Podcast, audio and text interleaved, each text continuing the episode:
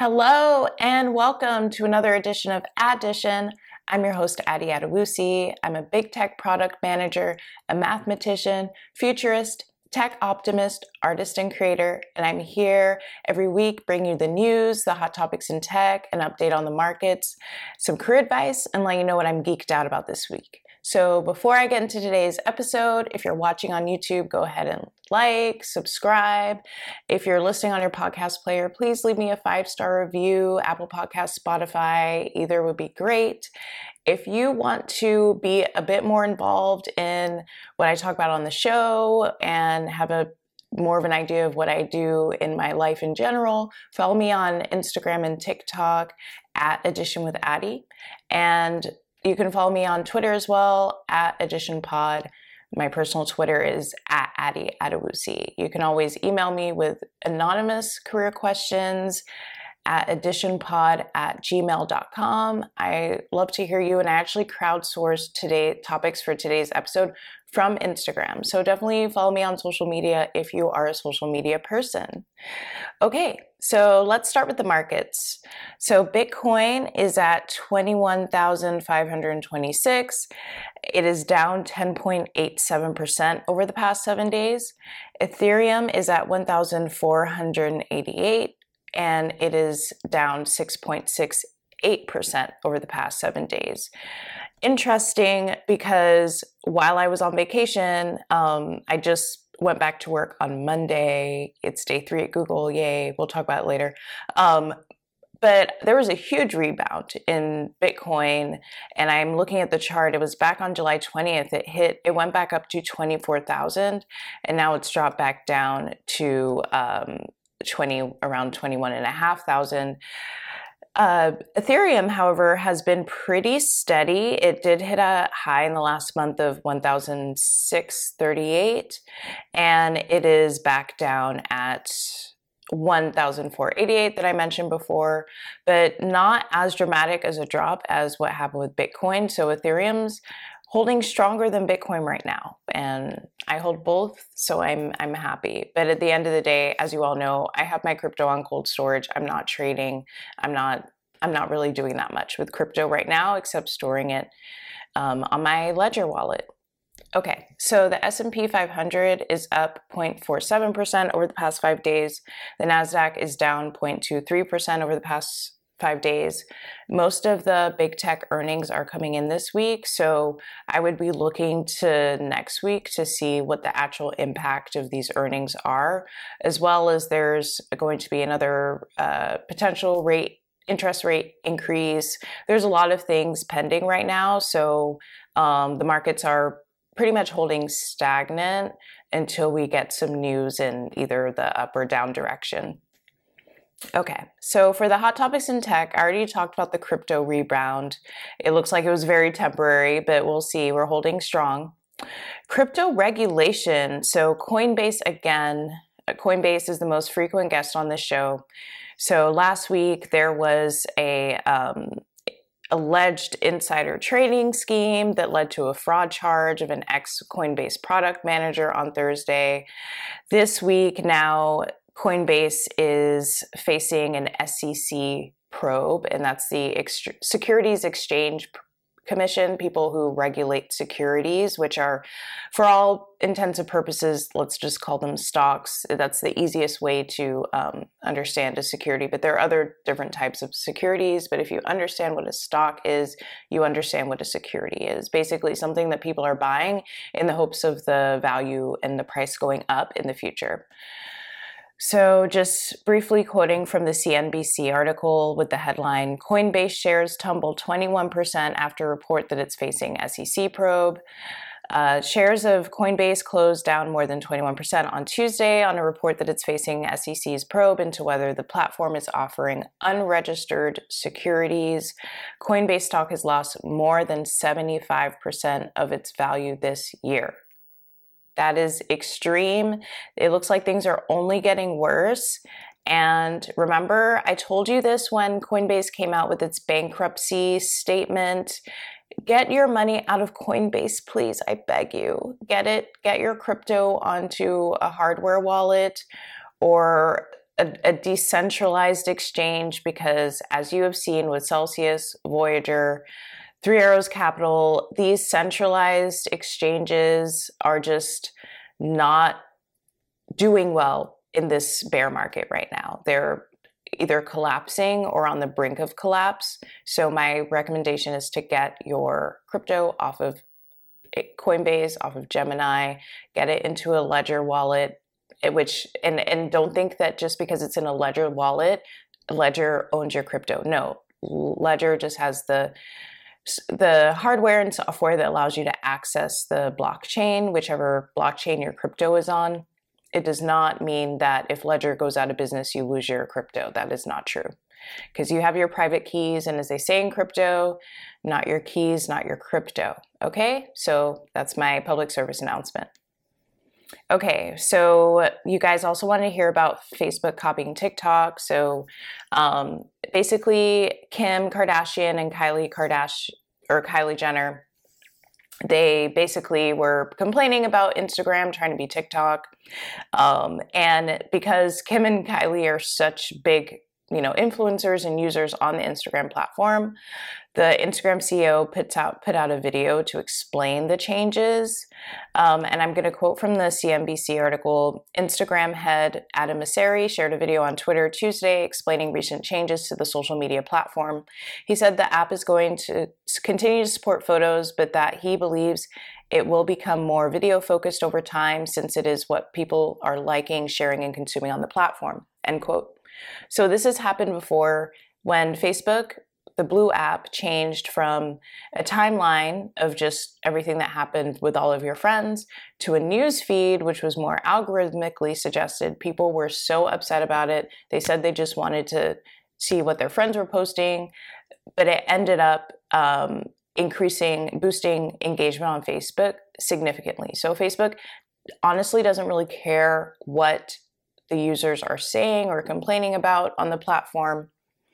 Um, Instagram is looking at the data and making decisions based on that. And the truth is, is that we do like algorithmic content.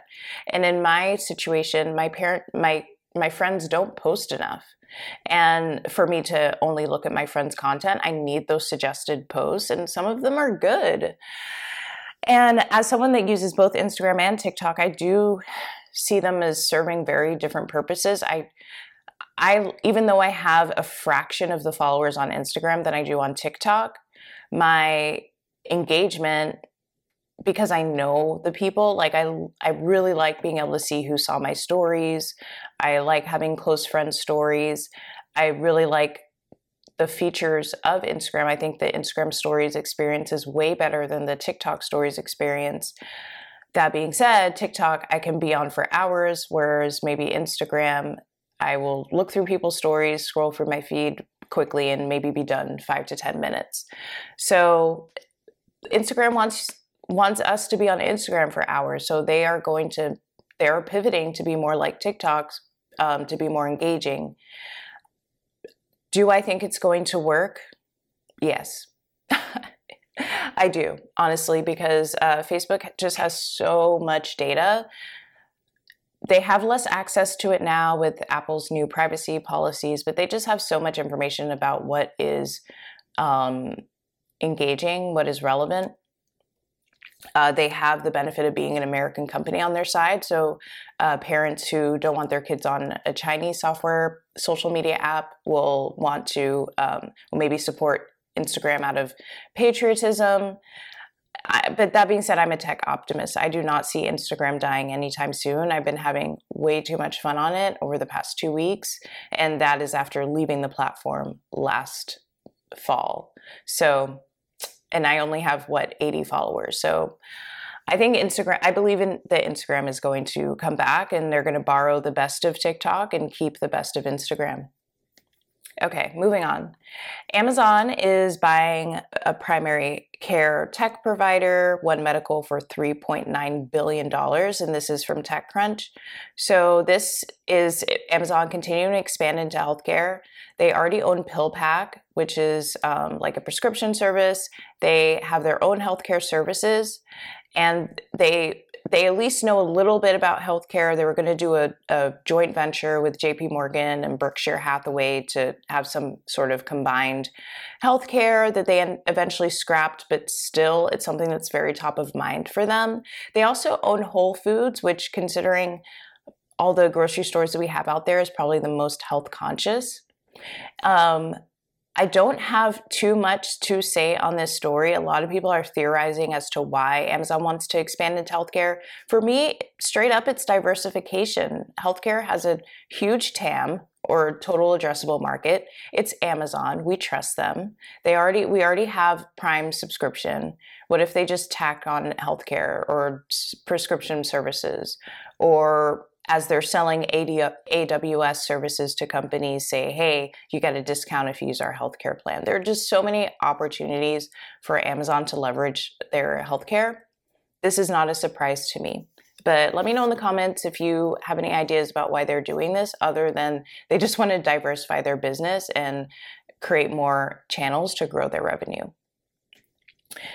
Okay, some sad news. Uh, Shopify is doing layoffs. I'll quote from their CNBC article Shopify misses estimates and issues gloomy guidance. I quote Shopify on Wednesday missed earnings and revenue expectations for the second quarter. The company also warned that inflation and rising interest rates would weigh on consumer spending for the remainder of 2022.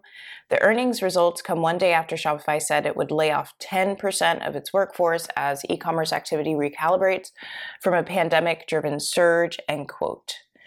I actually have a lot to say about this one. Um, I used to work at an e commerce company that um, a significant amount of their customers were Shopify merchants.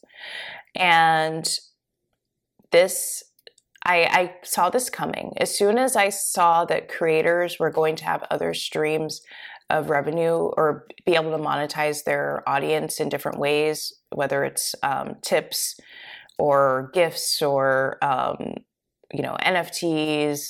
There are so many options for creators to monetize specifically directly from their content why tell me why they would go into the e-commerce business. Before apps were doing revenue sharing and things like that e-commerce aka selling merch was the easiest way for creators to make money. But e-commerce comes with a lot of costs especially in this inflationary environment with gas prices being higher. You got to remember transportation. What if most of your fans are across the world what is that shipping cost? And then dealing with manufacturers. And yes, there are a lot of services that make this easier, but long story short, e commerce is not an easy business whatsoever.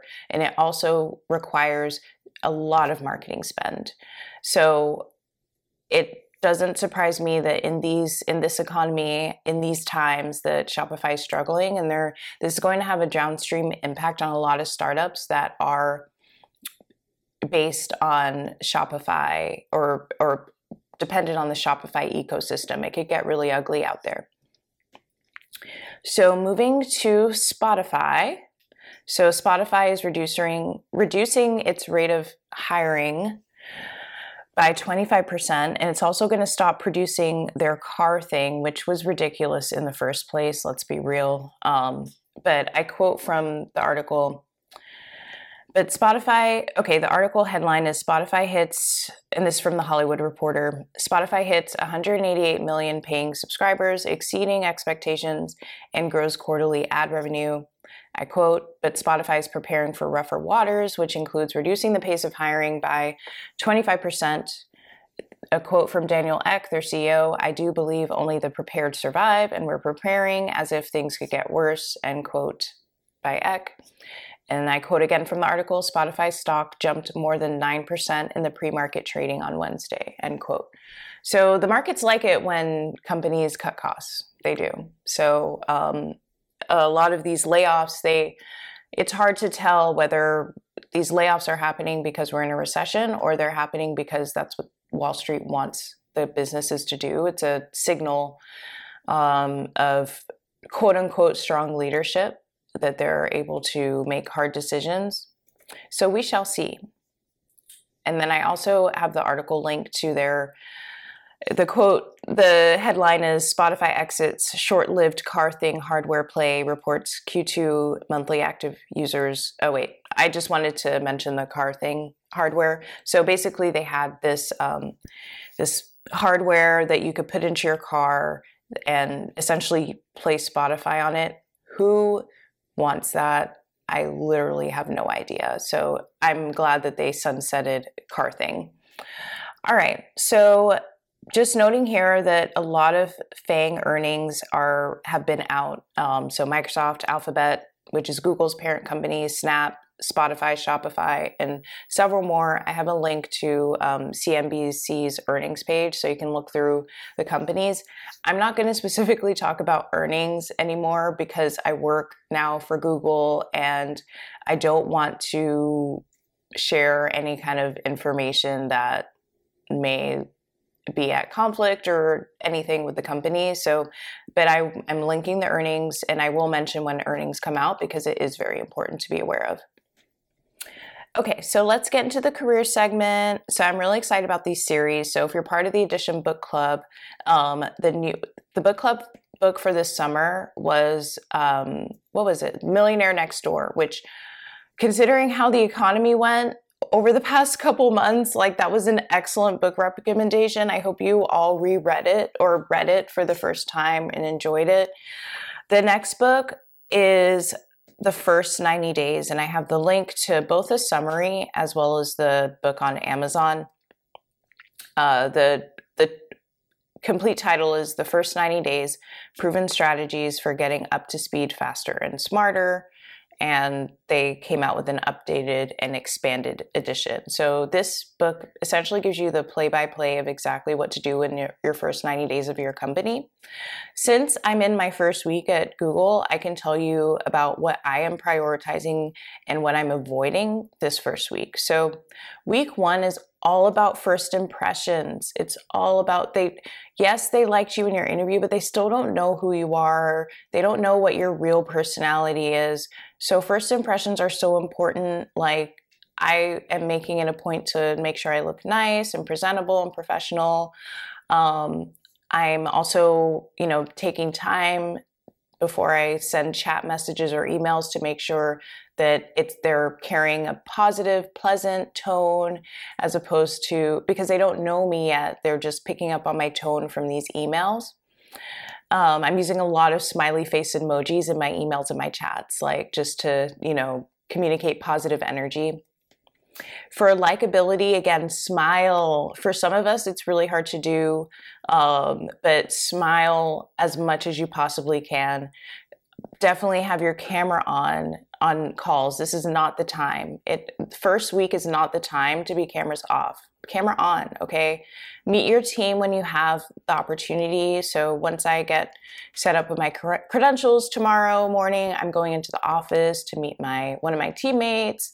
So any opportunity to meet your team, take it. Okay, get call daycare if you have kids. Like, you know, you know, do what you got to do. Um, also be responsive, especially if you're onboarding remotely. Uh, try to check, you know, notifications every every 30 minutes or so, so you're not like leaving anyone on red or seen. And also be curious, ask a lot of questions. This was actually encouraged to me by my onboarding team. And um, if you don't want to overwhelm someone with questions, maybe log all the questions that you have that day and then send it to them for them to answer in their own time. So tangentially avoid things that I'm avoiding is creating work. Like we do, really don't want to like we were hired to relieve work as a new hire. We don't want to create work for more people. That being said, asking questions is essentially work and I I had to I was I got to a stopping point and I was like, eh, I kind of don't have anything to do. Can you send something over? But I was like, but take your time. Like I can be patient, no worries. Like um, yeah, try not to stress out your manager. If you're freaking out about like some HR stuff or anything in your initial onboarding, like take a deep breath and direct that towards the HR team and not your manager. Try to, um, you know, keep things like lighthearted and friendly and chill with your manager, okay? Um, also avoid complaining. Like, any complaint can be turned into a positive. For example, um, if your computer isn't turning on, instead of saying, oh my gosh, my computer isn't turning on, this sucks, uh, or like, this is stressing me out, I'm upset about it, just say, hi, I'm having some computer challenges. Uh, do you know how to, where I would find um, IT support? Like, just frame it, just turn it into a question. It doesn't have to be negative. Like, again, they don't know you, they have likely not met you. Just be nice, just be cool, okay? All right. So, what am I geeked out about this week? And if you are a friend of mine, you already know this. It is called The Soft Life, okay? And I would say the soft life is in response to burnout. Um, it's a response to, I'll just say burnout just for now, just to keep it simple. And I, I see soft life as taking ownership over your burnout. Like, I, I don't like to complain. Oh, I always like to look and see what I could be doing differently. And the reality is, a lot of my burnout has been self inflicted.